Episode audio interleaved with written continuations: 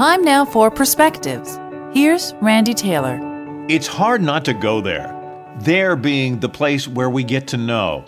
It's called stress, and it has the capacity to consume vast amounts of our days and our lives.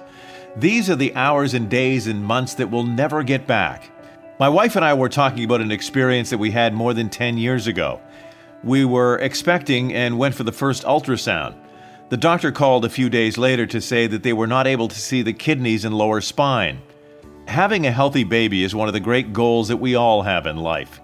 But we had to wait 14 days until it could be repeated to see if everything was fine with the baby. During those 14 days, my wife was fixated on waiting for that day to arrive to get the results of the new ultrasound to see if the baby was fine. The truth is that there was no way to know until the day arrived, and all the time spent wondering how it would turn out was time spent into the unknown. I reassured her many times that it was likely just a bad image, and that is why it had to be repeated.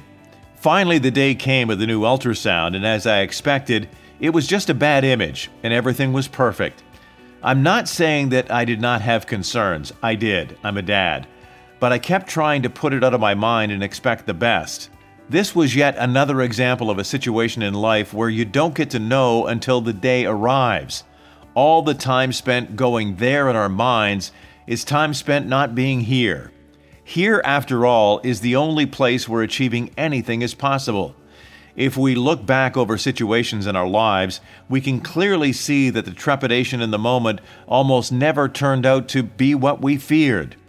Mark Twain once said, I've had a lot of problems in my life, most of which never happened. Here's what all this means, I guess.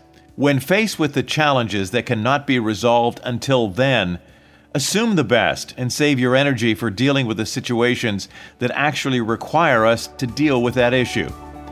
For Perspectives, I'm Randy Taylor. Have an incredible day and be well.